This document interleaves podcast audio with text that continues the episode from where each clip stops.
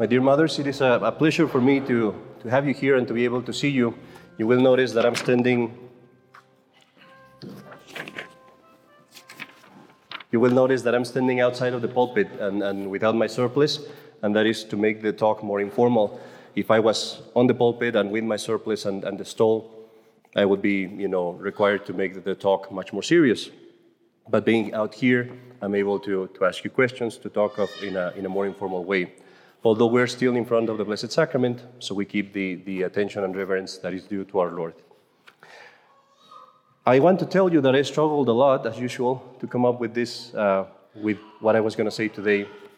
I was afraid we were going to get too many people, especially with the children. You know, we were afraid that we were not going to be able to handle all that energy.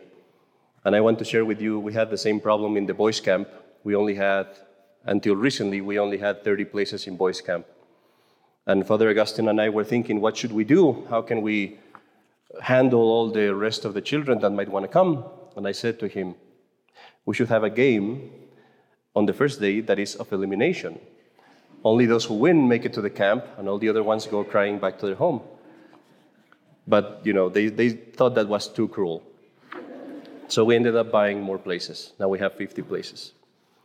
And today, uh, I wanted to speak something that would be inspiring to you, something that would, you know, get your spirits up. And this is a topic that is such, but it's not going to be about essentially motherhood, maybe, because I think it's, it's a topic that is important, that is necessary, and that I haven't given to you, because this was the first talk I ever prepared for the confraternity, is the, the one that I gave in Oklahoma.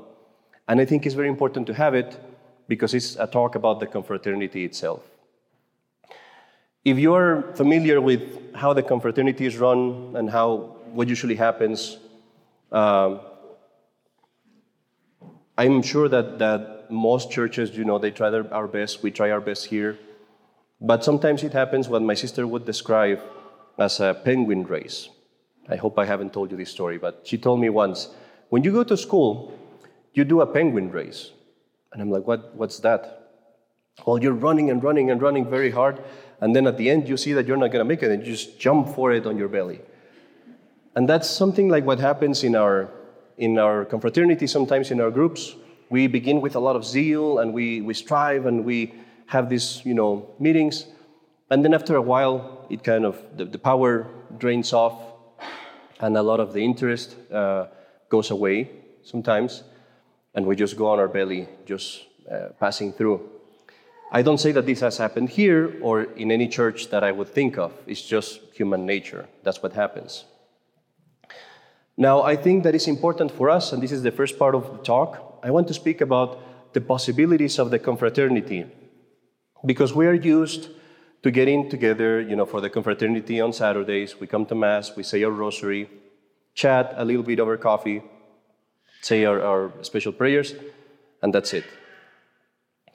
And this group, as, as any other religious group in the church, has a lot of potential, but we have to know what, what it's meant for, what it's supposed to do.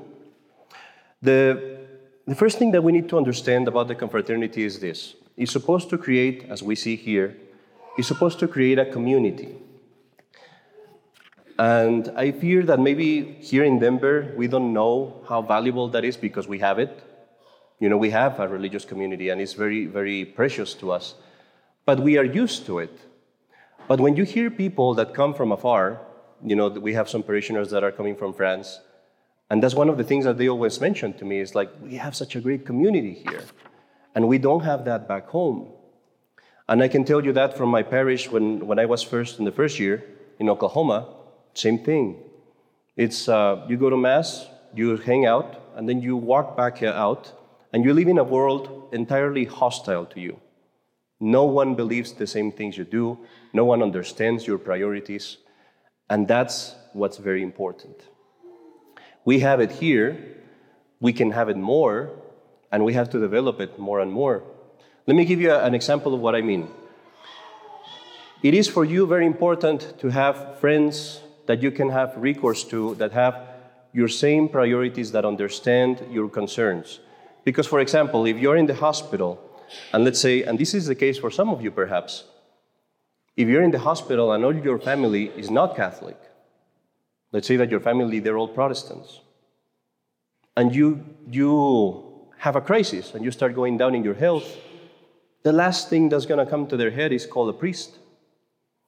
But if you have a friend, a friend from the confraternity, or a Catholic friend somehow, what's going to be their first thought? You got to call a priest. What if you're having, for example, a pregnancy and your pregnancy gets complicated, and again, your family is not Catholic or, or your friends are not Catholic, and they're never going to think we have to baptize this child? But if you have a friend that is Catholic, they're going to be on the ball. This kind of support is very important for us, and that's what you get with the Confraternity of Christian Mothers. I, I want to say here something that, that relates to this. in, in, in the traditional, I don't want to call it the traditional movement, in the Catholic Church, in this crisis, and for us Catholics that are standing with the faith and the sacraments, we have, uh, we have lived through years of defense. We're trying to defend ourselves. We're trying to get the Mass, we're trying to get the sacraments, we're trying to get what's essential. But we have grown accustomed to be isolated in that sense and to say, okay, I have what's essential, I have what I need to save my soul, essentially, that's it. I, I, I don't need to do anything more. And that's something that we kind of have to push, you know, moms and dads and, and everyone in the church, we have to push them a little bit and say, no, uh, the isolationist uh, policy is good for a country, maybe, not for a Catholic. You cannot be isolated. You have to reach out. You have to have friends that are Catholic. You have to talk to other people in the parish. You have to have their phone numbers. You have to be there when they need your help. That is part of the potential of this confraternity. Give you an example that you see here every day, perhaps. Uh, someone needs to move. Well, what, what can happen? I, well, I need to move. I don't have any friends that can help me out. Father sends an email. All the mothers, someone's going to move. Send your sons, you know, or your husbands, or whoever's, you know, strong. Uh, maybe it's me that is stronger. I don't know. But you, you can help. Or someone had a funeral, as, as it happens here. And I mention this because in other parishes that doesn't happen. So in some parishes it doesn't happen. When we have a funeral here, what happens? Father sends an email, or, or Julie sends an email, and all the Christian mothers are right there on the ball, ready to help. For you, you might not see how valuable that is.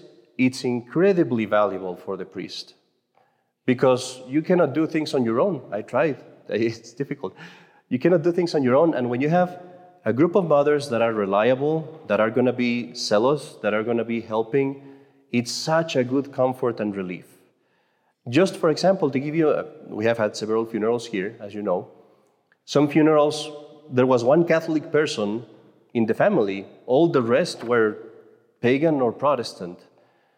But what happens? The mothers come, the mothers cook the meals, the mothers even come to the Mass. And the priest, when he comes out to Mass, he's not in front of a crowd of pagans, with all due respect, I mean people that are not Catholic. He's in front of a crowd of people that are Catholic too because the mothers are there. And there is a huge support. I hope I'm not tiring you, but let me give you another example. Yes, Father, you're tiring us. Okay, I'll switch. Friends that you can vent out, that you can talk to. I've said this, I always say this in the, in the marriage instructions. I say to the, to the ladies, to both really, make sure that you have a friend, a confidant, that is going to be supportive of your marriage, not of you, of your marriage. I always tell them if you find a confidant and a friend, make sure that is someone that when you talk to them, they put out the fire. They don't go and say, Well, your husband is like this. I always knew it. You know, he's like, blah, and from the moment I saw him in the, mar- in, in the wedding day, I knew he was going to be like that. I always tell them, if someone talks to you like that and you hang up the phone and you're burning, that's not the person to talk to. You talk to someone that puts out the fire. But for someone to be like that, they have to be a good Catholic with a good, successful marriage.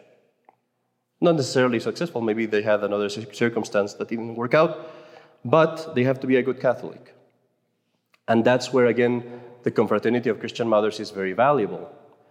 that here you can find a friend. Maybe not everyone. Maybe you don't get along with so and so, or you don't find uh, you don't find it particularly uh, helpful to talk to this or that person. But you will find someone, and that person is going to be a good help, and that's a huge treasure that you find thanks to this. Uh, a few more notes on, on, this, on this point. Um, material help. This is something that you know, might not be too interesting to us, but some people are very interested in it, and it can be very useful. You know, if, if there is a case, for example, of someone that has a funeral and they can't afford it, and the confraternity of Christian mothers can get together and say, well, this person doesn't have money, let's try to help her out. Or something that they do in some, or they try to do in some places is, look at how many people we have here. What is it, 50? Around 50 people, let's say. The cameras are only pointing to me, so we'll say the whole church is packed. We can't say that, but laugh very loud so that they can think that they are. Just kidding.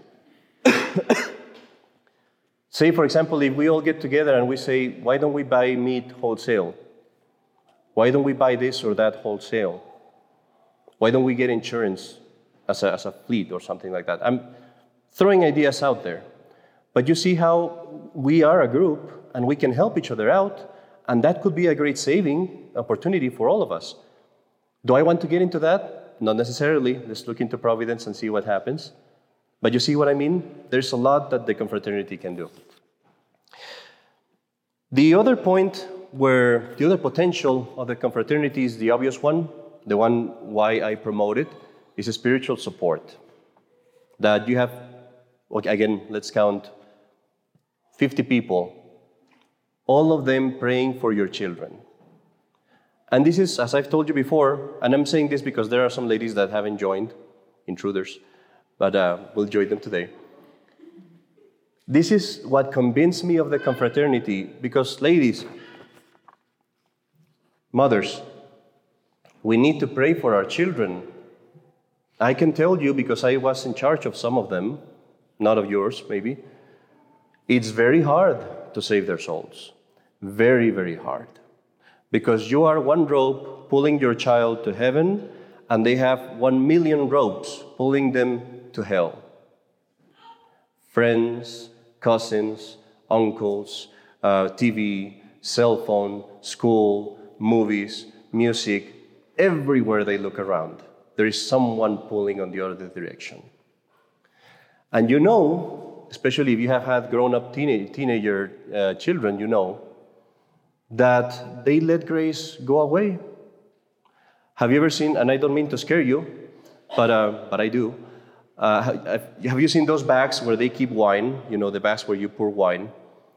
And your child is like a, like a bag of wine that has a hole.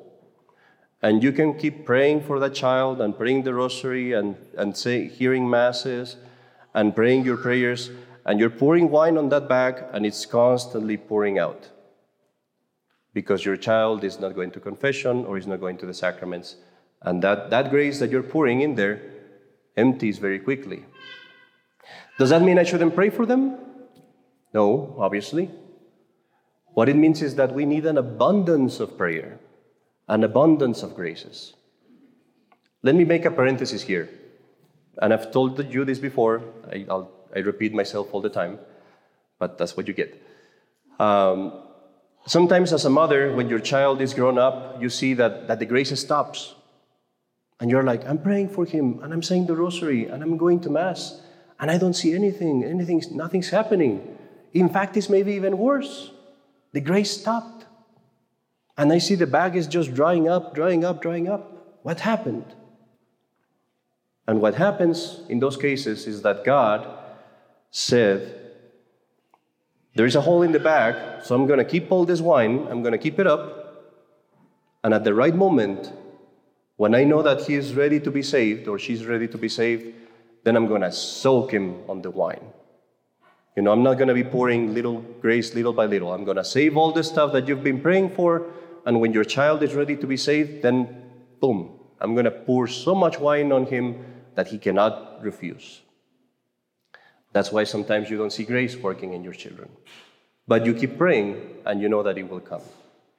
My point my dear mothers, is this that we have now 50 people praying for you and for your children, and that's abundance of grace.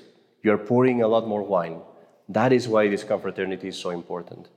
And that is why, excuse me, that is why it's also so important to say our prayers of the confraternity, to, to say them and say them well. Because think to yourself, maybe I won't say them today, I'm too tired or whatever. Well, what if all the mothers do that? Then I don't get the prayers either. So, no, make it a point to say those prayers and to offer your things, your rosary, your sacrifices.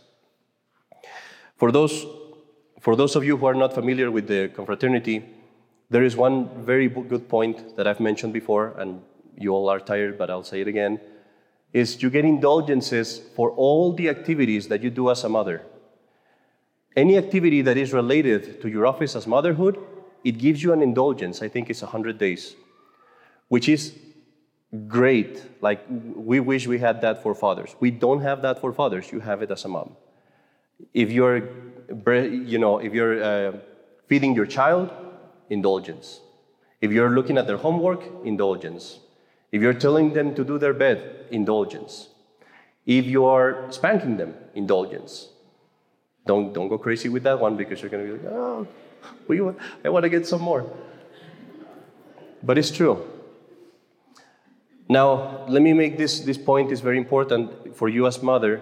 When you say your morning prayers, make an intention to gain all the indulgences that are attached to your activities because you have to have the intention.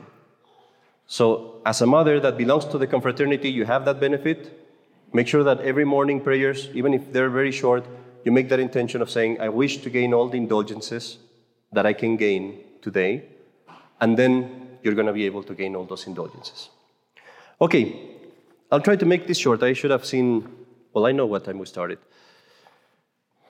There is two, two points. I'll try to make them as fast as possible. And I'll need to see them again. The, I'll summarize it into one. This is, to me, one of the most interesting things about the confraternity, and this is another reason why I wanted to start it in the parish where I was before, is that I believe this is the way to make the church grow and to save more souls. Is going to be these kind of activities where we let grace come forth, and you can show that grace to other people that are not traditional Catholic or that are not even Catholic. This is a way to convert them. And I was giving this, this uh, point to some people in the parish, I was telling them. We were talking about putting a billboard, you know, talking about the church or something like that. Just imagine this billboard traditional Catholic sede sedevacantist chapel. The people that are going to see that billboard and come to your church is going to be the traditional Catholic sedevacantist people, which are already there, right? Let's say that you just put traditional Catholic chapel. Well, same thing.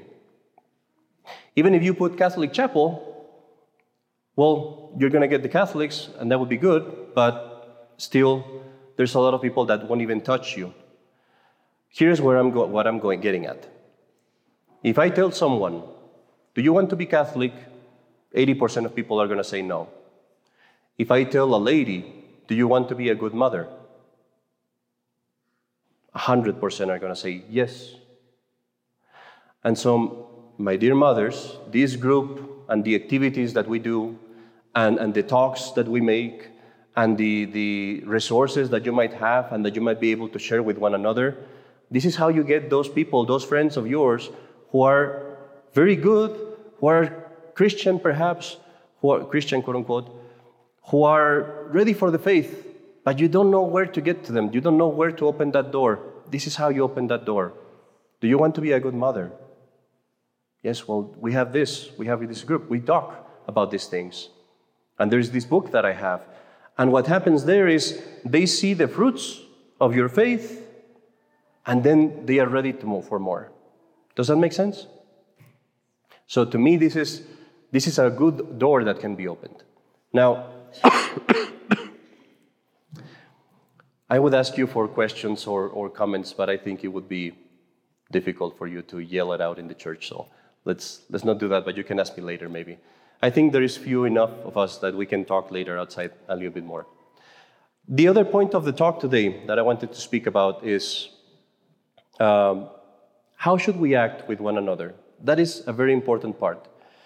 You see a lot of groups, religious group, uh, religious um, confraternities, projects that, as I said, have the, the race of the penguin. They go really up and then they just, just falter. Pay attention to this, and this is true, and I have, uh, it's, it's just true. Every time that those groups fail or break or collapse for some reason, what was the main cause? Pride. It's always pride. Hidden out there, however you want to say it, it's always pride and self will and those kind of things. I, this is actually, this was the end of the talk, but I'm going, I'm going there already. If we want our group to succeed and if we, we want to be able to cooperate with one another, it is very important, my dear mothers, that we practice humility with one another. And this, you'll hear me hammering on it over and over and over again, because this is what's necessary for our sanctification, not just yours, but ours. This group of the Confraternity of Christian Mothers is made so that you can fulfill your vocation, and in that manner, you sanctify yourself, as the prayer that we just read, right? Sanctify my children and sanctify myself. There's no way around it, no way around it. We have to humble ourselves. And, and this is how that works. We always pray to our Lord. I'm not even reading the papers, it's just like a fidget spinner. We always pray to our Lord in this way. We say, My Lord, give me patience, but don't make me suffer. My Lord, give me obedience, but don't let them give me more orders. My Lord, make me humble, but don't humble me. We always try to go around virtue because it's painful, it's difficult. I understand that. I have to tell you a story. I don't think I've told you this story before. It's going to be recorded again. Uh, I'm never going to be a saint. When we, when we start the process of canonization, people are going to be like, look at those videos. There's, there's no way. so one time, Bishop sent me with another, he was a seminarian, we were seminarians at the time, and they sent us with the largest U-Haul you can get. It's like from here to the wall, probably 21 feet. And they, they sent us to pick up some pews from Michigan, I think. It was like 10 hour drive. So we go over, and someone made a comment at the beginning, I can't remember what it was, but someone made some comment on the, on the sense of you've been praying for humility, so you're going to get humiliated. To me, right? And I went the whole 10 hours driving, thinking to myself, while praying, Lord, please don't let it be that, it, that I crash this thing. I mean, any other way, humble me any other way, but this is not for me, for the bishop. You know, poor bishop. He's going to have to deal with a crash. I don't want to have that. We went there, came back. Some scary moments. There was a moment where I was driving the U Haul with two semis on each side and the father that was next to me, he, he was next to me, he, he just went perfectly quiet for that whole moment. And then you could just see him go, we went, delivered the U-Haul. Something humiliated hap- humiliating happened. So I was like, okay, that was it. That was my humiliating pie and my humble pie. We're done. The, the, the U-Hauls are fine park the U-Hauls. Next morning, father comes and says, well, the other seminarian comes and tells me, grab the U-Haul and park it in front of the building so we can go deliver it. Sure thing. I grab the U-Haul, turn it on, start driving, and then I just hear,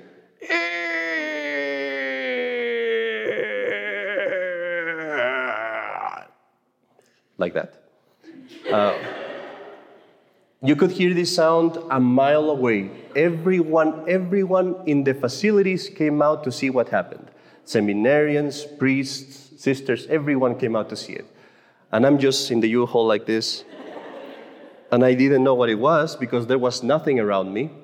Then I get out and there was the basketball hoop, and the very tip of the basketball hoop scratched the whole U-Haul from one side to the other.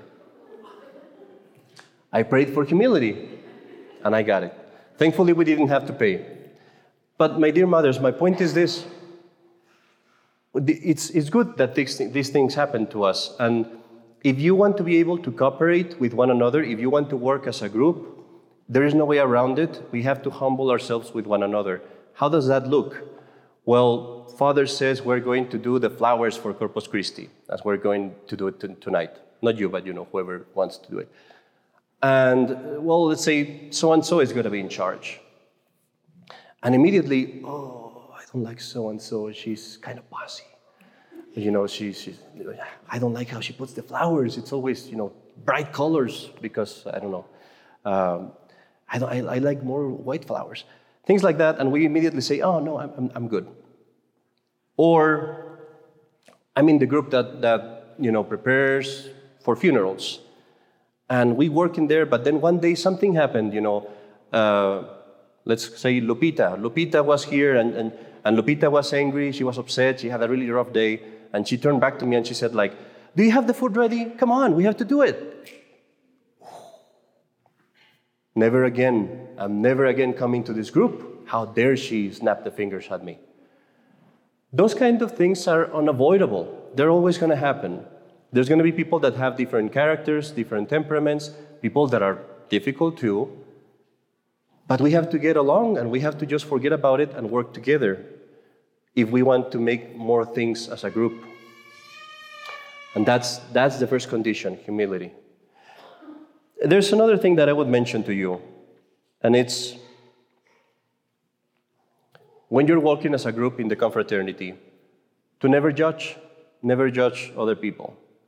That is so important. And, and you've experienced this if you have been in several parishes here and there this parish is perfect. It doesn't happen here, but just kidding. Um, well, now how do I get out of this? but if you've, if you've gone through different traditional Catholic parishes, you every now and then meet someone that it seems to you judgmental, right? Or, or they say, oh, you know, oh, I don't know about that skirt, or things like that. And, and, and they get to you. Sometimes they might be right, okay? They might be right. I'm not saying that we shouldn't correct one another. What I'm saying is, you for yourself always think well of your fellow confraternity members. Always think the best. If Lupita was here and she snapped my finger, the fingers, instead of thinking, oh, Lupita, oh, you know, why'd you do that for me? No, think, well, maybe she's going through a hard time. I'll just put up with it, right? If I see that Lupita is here in the church and she's in the front pew and her baby is, crying like that right during the consecration. And, and I'm thinking, Oye, Lupita, why don't you get the children out of here? With the Mexican accent and all. Uh, maybe she couldn't. Maybe she had another boy there. Uh, maybe they, she had no one to help her out. Maybe she has a, a cramp in her leg and she's not able to move. I don't know. Always think the best of the others and always act in that way that you don't judge. Not only with your mouth, even with your mind. I'll tell you what's going to happen. If we do that in the group, in the confraternity, every single lady that you meet is going to be a good friend to you. Because you know, I think well of them and they think well of me.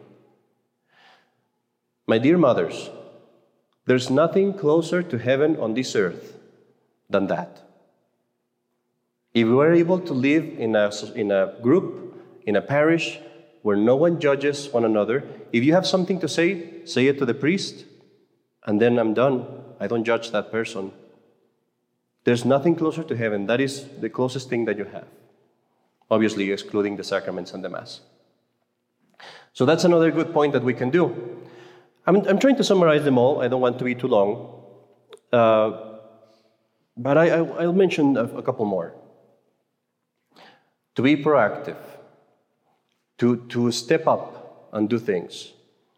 It goes back to the, what I was mentioning at the beginning of not being isolationist, right? Of, of saying, okay, I'm, I'm, not gonna, I'm not gonna meddle in, in this because, you know, I just care about the Mass and the Sacraments, I'm just gonna go out.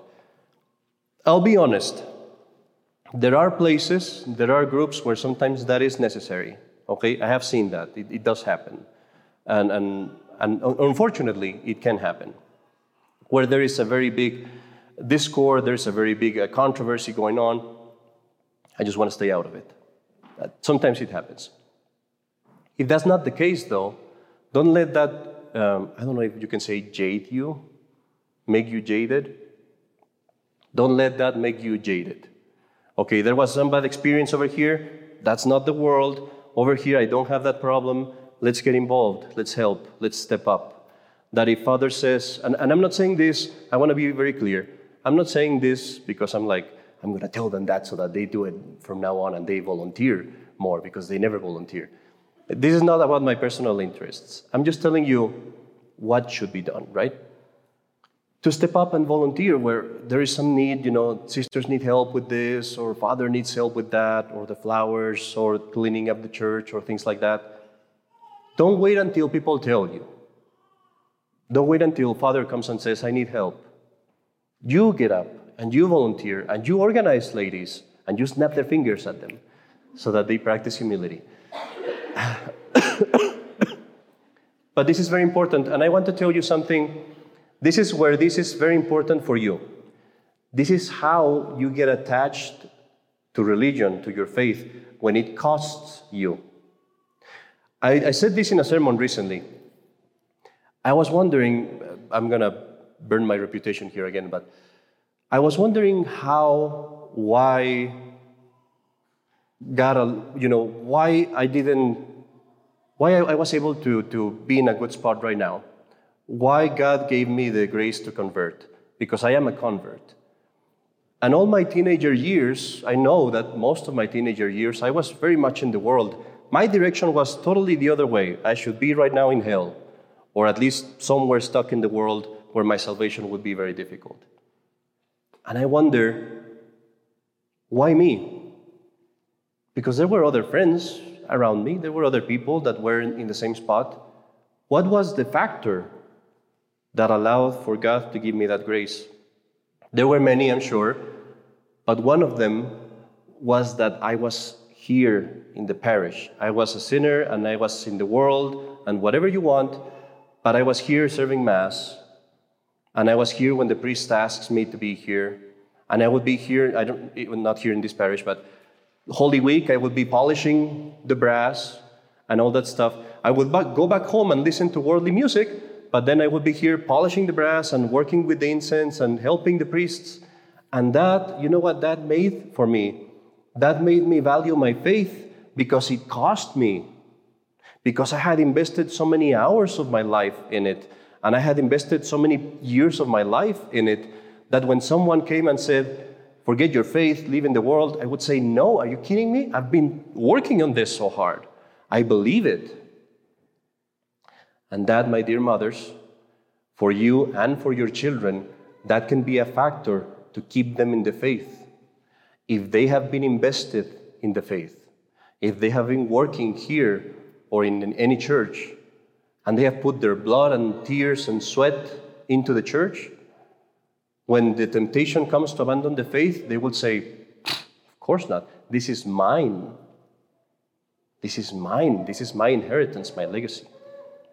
So that's, that's another point why we should try to, to be more forward. I, will okay, I'll, I'll end with this last point and then we'll go into a, a few, a few tips. As the confraternity of Christian mothers, it is also important to be proactive in the sense of practicing virtue.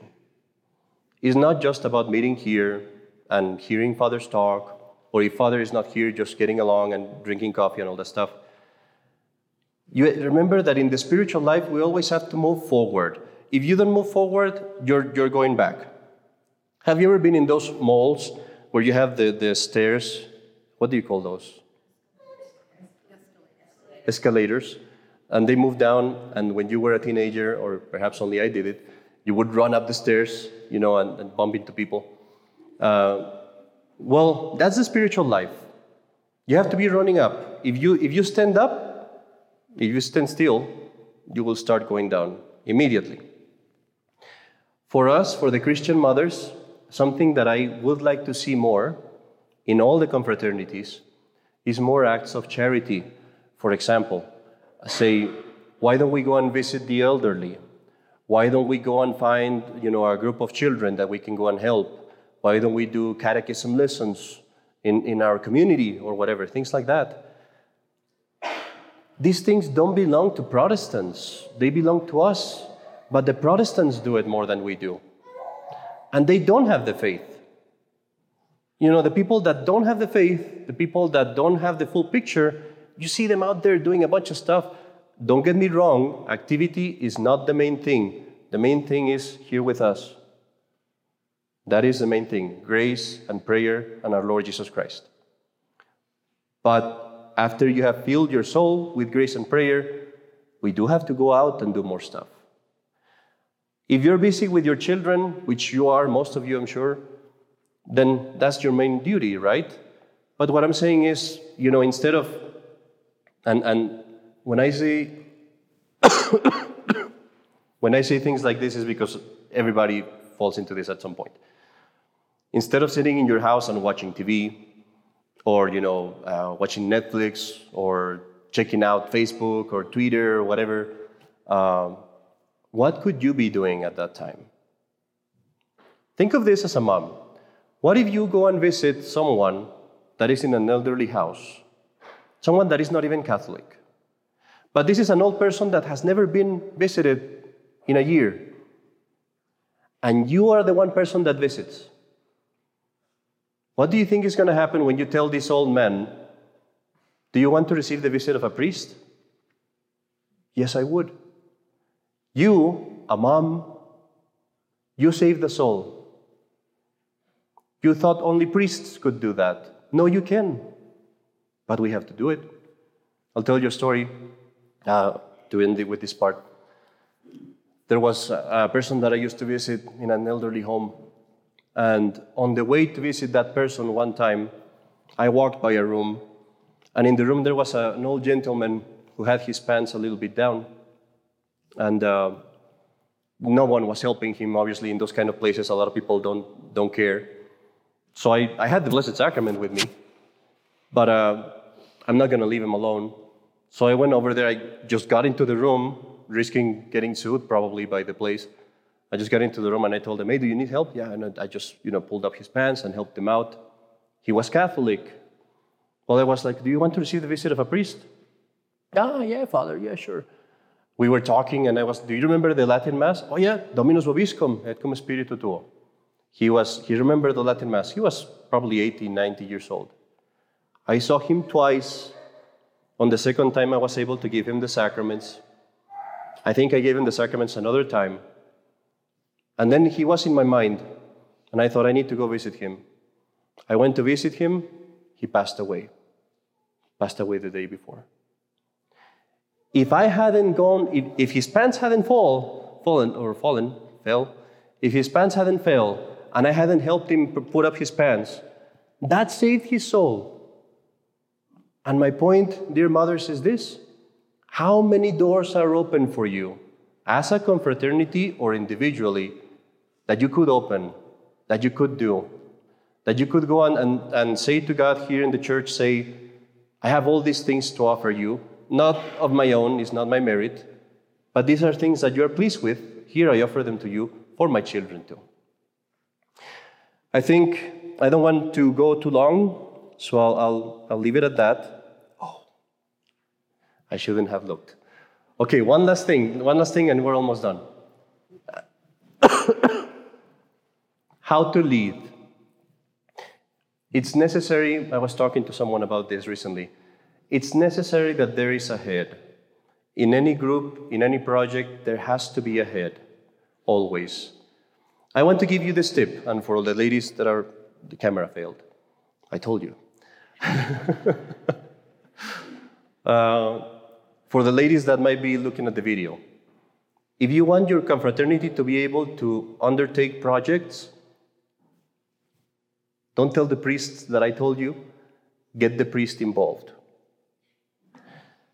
Now, he might not be able to give talks because I'm telling you, it's difficult to give talks. So don't, don't demand of your priest that he comes and gives you talks. If he wants to, if he can, it's fine. If he doesn't do it, maybe he's not able to. That's fine.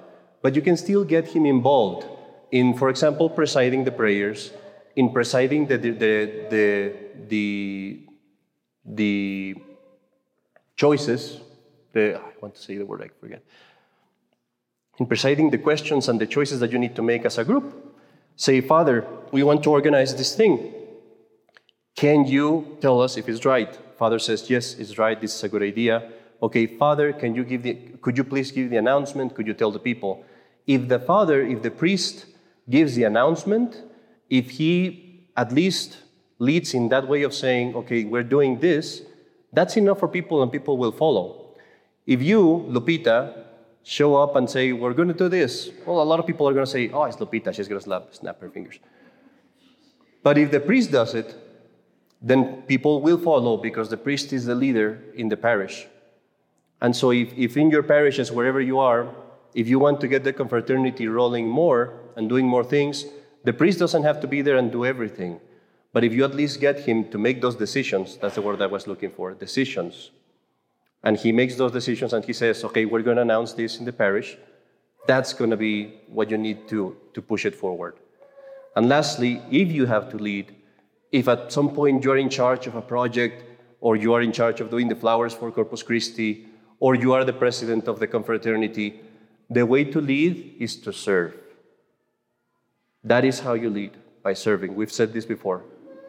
If you have to be in charge of a project, that means I'm going to be the one that works the hardest. I'm going to be the one that's going to sacrifice the most. I'm going to be the one giving example to others. That's how I lead. And if you do that, all the other ladies in your group will follow. Everyone will follow. Now, ladies, to finish today, we have uh, Father's Day is coming. So I'm just, I'm just going to give you very short tips for, for Father's Day. this is taken straight from the marriage instructions. On Father's Day, we want to honor the, the dad, and, and, and we want to show him that we love him, right? And I want to tell you something that I'm sure you know, but if you don't, this is a, good tip. What men takes as a show of love is respect and, and physical shows of love. The physical show of love is very important because, for example, if you give him a kiss, if you give him a hug, if you do any kind of, of, of way that shows him physically that you love him, he understands. Men are not like women. They don't need to hear, oh, I love you, I love you, I love you. That, for him, that doesn't really ring the bell. But, you know, a, a little tap in the back or a little hug or something, that's very meaningful. But most importantly is respect Men feed from respect. Just like the flowers, the plants, you know, when the sun hits them, the plants get up and they give fruit. Men are like that. Men, when they receive the respect, they get up and they, they act according to their responsibility and their place. So on this Father's Day, if you're in that position, make sure that you show that respect and that, that appreciation in that way. A respect that is sincere from your heart, from your mind that you really believe that this is someone that you admire. And take into consideration that a lot of the things that they suffer, you don't know them. You know, the, the man is not going to tell you what he goes through.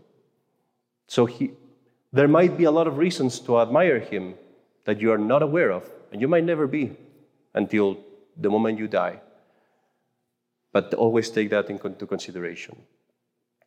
The other thing that I would mention is make sure that in our relationship with our husband, we always treat him with dignity, with a sacred dignity. I've said this before, I'll say it again just for Father's Day. Remember that the husband is the priest in the house. Don't ever say anything to your husband that you would not tell a priest. And in the same way that you wouldn't go to the priest and say, like, again? I can't believe you did that. Oh boy. It's like I'm He's like, I'm with a monkey.